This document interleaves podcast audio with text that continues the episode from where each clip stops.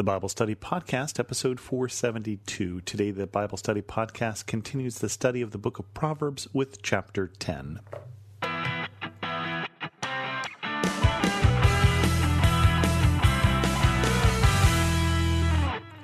Welcome to the Bible Study Podcast. I'm your host, Chris Christensen. We're continuing on today with chapter 10, which is labeled The Proverbs of Solomon, and it's a collection of a number of small proverbs. A number of them have this two line form, something but something, like the first nine, which go like this. A wise son brings joy to his father, but a foolish son brings grief to his mother. Ill gotten treasures have no lasting value, but righteousness delivers from death. The Lord does not let the righteous go hungry, but he thwarts the craving of the wicked. Lazy hands make for poverty, but diligent hands bring wealth. He who gathers crops in the summer is a prudent son, but he who sleeps during the harvest is a disgraceful son. Blessings crown the head of the righteous, but violence overwhelms the mouth of the wicked. The name of the righteous is used in blessings, but the name of the wicked will rot. The wise in heart accept commands, but a chattering fool comes to ruin. Whoever walks in integrity walks securely, but whoever takes crooked paths will be found out just looking at this, it's just a collection, a random collection of things. It's not nine different themes, though, even though it's nine different verses. There's some consistent themes like walking in paths. We got that one in the end, which we will continue to see in Proverbs. One thing that occurred to me just today when we were at church and they were talking about Jesus saying, I am the way, the truth, and the life, is that when we talk here in Proverbs about paths and the correct path, Another word for path is way, and Jesus talks about being the way. And so this is something that will continue on into a theme into the New Testament. In fact, the very first name for Christians will be the way, the path, the, the way to go, the road. We continue to be told to be wise and not foolish. We continue to be told to be righteous and not wicked. I do like some of the things here. The name of the righteous is used in blessings you know, talk about someone who is righteous, who does the right thing, and how that name becomes good. That name it basically brings good, even. And the name of the wicked will rot. I just love that contrast there. And that's one of the things they're doing here is contrast. This, not this. And it does sometimes help us, as far as wisdom goes, to look at two things side by side to say this is good and that is bad, or this is good but that is better, or this is not of much value as this is. And so, just in general, and so Proverbs uses that form to help teach us things. Again, a number of different things about not being lazy. Uh, lazy hands makes for poverty. He who gathers crops in summer is prudent son, but he who sleeps during the harvest is a disgraceful son. So, a number of different themes kind of coming through here. One of the ones that I noticed is this theme of talking, this theme of our lips. We're going to see it more in the next set here, but we get the first of this here in The wise in heart accept commands, but a chattering fool comes to ruin. And it's one of those things that says that even the person who is wise gets wiser because they listen. And the opposite of that is they use chattering. And I think of being around a three or four year old uh, when they're just learning to talk and and they're just talking and there's talk and there's talk and there's talk and there's talk and there's talk. And how sometimes if you're still doing that when you're an adult but you're not listening you know the old story that you have two ears and one mouth use them in that proportion then you're not able to learn. So those who chatter will remain foolish i almost want to say and then listen here to the, another set here. And again, listen for that theme of our lips and what we say, because we'll see that a number of times in this set. Whoever winks maliciously causes grief, and a chattering fool comes to ruin. The mouth of the righteous is a fountain of life, but the mouth of the wicked conceals violence. Hatred stirs up conflict, but love covers over all wrongs. Wisdom is found on the lips of the discerning, but a rod is for the back of the one who has no sense. The wise store up knowledge, but the mouth of a fool invites ruin. The wealth of the rich is their fortified city, but poverty is the ruin of the poor. The wages of the righteous is life, but the earnings of the wicked are sin and death. Whoever heeds discipline shows the way to life, but whoever ignores correction leads others astray. Whoever conceals hatred with lying lips and spreads slander is a fool. Sin is not ended by multiplying words, but the prudent hold their tongues.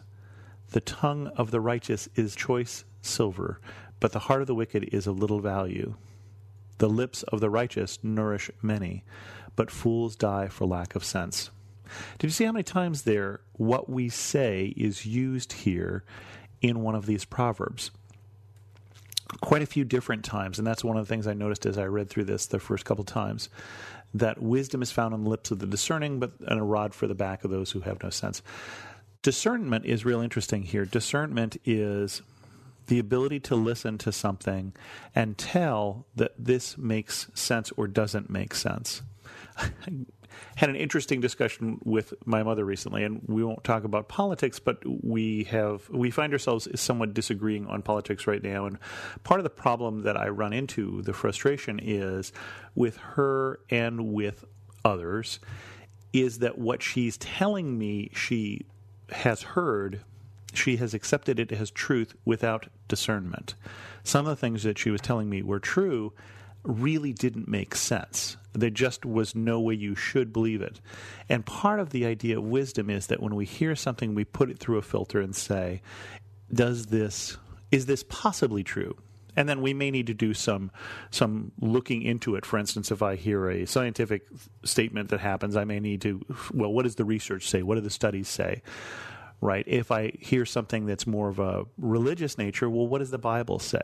But we have to go back to the sources of truth and sometimes do some actual work. If I hear that so and so said such and such, well, you know, is there any video that shows them actually saying that? And one of the cases of what she was told that someone had said, which really didn't make any sense, and I didn't believe it right off, I was able to find here's this speech they gave, and here's how it was interpreted by their opposition. And then here's what you thought it said, which is a third thing. And interpretation or that discernment, the ability to say, let's stop for a second and don't believe everything we're told, especially in these days. The number of emails you get that are just ridiculous, and it doesn't matter which side of the political system you're on or what your beliefs are or whatever, there are things that are being sent to you that are just lies. And some of them you recognize right away because they disagree with what you think. And some of them you accept right away or might accept right away because they agree with what you think. The hard thing there is for us to come to the realization that some of the things that we believe some of the things, you know, I'm not talking about faith here, but outside of that, especially, you know, politics these days, as in this country we're coming up to election, some of the things that we think support us, it's harder to recognize when they're not true. It's much easier to accept things that go along with what we think and to accept those who seem to be saying things or claim to be, you know, claim to be Christian, for instance, but are saying unchristian things, that's a very difficult thing for us to discern. But very important. Lips are important. What we say is important. Whoever conceals hatred with lying lips and spreads slander is a fool. So be very careful what you say based on what you heard. Sin is not ended by multiplying word, but the prudent holds their tongue, and if you're not sure, don't say. Your mother told you that, right? The tongue of the righteous is choice silver, but the heart of the wicked is of little value. The lips of the righteous nourish many. I love that. The lips of the righteous nourish many. If we can bring a good word into situation, if we are right with God, we're trying to be right with God, and we're bringing a helpful word into a situation, it brings nourishment. It literally makes things better. What else do we get in there? Whoever winks maliciously causes grief. We talked a little bit about the wink and the nod before, but a chattering fool comes through, and that's the second time in these verses we've had a chattering fool. We talked about that. Hatred stirs up conflict, but love covers all wrongs. Love does, doesn't just say, I will love you when you're always doing the right thing. It's not love if that's how it works. Love allows us to forgive. Love allows us to move on. And the other one that caught my eye is whoever heeds discipline shows the way to life.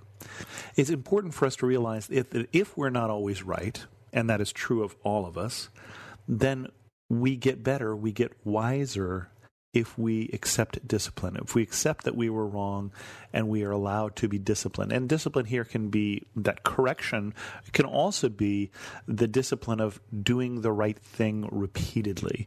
For me, I try to get discipline around prayer, I try to get discipline around doing some push ups every day. So I try to get discipline around a variety of things in my life. Some of them are harder than others exercising regularly, you can look at me and tell that is an area that I still need to learn more discipline. But those learning of things that are doing the right thing even when it's hard, that's what discipline is. And whoever ignores correction leads others astray. So that's talking about more that if we remain ignorant, if we remain in our thinking that is wrong, then we're going to spread that. And that is not good. Continuing on, the blessing of the Lord brings wealth without painful toil for it. A fool finds pleasure in wicked schemes, but a person of understanding delights in wisdom. What the wicked dread will overtake them, what the righteous desire will be granted. When the storm has swept by, the wicked are gone, but the righteous stand firm forever. As vinegar to the teeth and smoke to the eyes, so are sluggards to those who send them. The fear of the Lord adds length to life, but the years of the wicked are cut short. The prospect of the wicked is joy, but the hopes of the wicked come to nothing. The way of the Lord is a refuge for the blameless, but it is the ruin of those who do evil. The righteous will never be uprooted, but the wicked will not remain in the land. From the mouth of the righteous comes the fruit of wisdom, but a perverse tongue will be silenced. The lips of the righteous know what finds favor, but the mouth of the wicked only what is perverse. Again, a lot of those have to do with righteous versus wicked, being right with God and moving along His path, moving in His direction, moving in the direction He wants us to, versus not, versus doing the wrong thing, and especially doing the wrong thing repeatedly. Just a lot of different things there that talk about them. And of course, one of the messages here is the storm will be swept by, the wicked are gone, but the righteous stand firm forever. There's that theme that kept coming through here of the way of righteousness leads to life, and the way of wickedness leads to death. A fool finds pleasure in wicked schemes, but a person of understanding delights in wisdom. Again, that theme we've seen pr- throughout here with Proverbs of taking delight in wisdom. And then the last one I want to talk about here is vinegar is to the teeth and smoke to the eyes, so are sluggards to those who send them. Again, we have that theme here of are we lazy and how irritating it is to others around us when we are. And I've been that guy. I've definitely been that guy. And I can think of times that it has brought irritation to those around me as well with that, we're going to end this episode of the Bible Study Podcast. I pray this week that you and I will watch what we say and we will stay on the path of the righteous. If you have any questions, send an email to host at thebiblestudypodcast.com or better yet, leave a comment in this episode at thebiblestudypodcast.com. And as always, thanks so much for listening.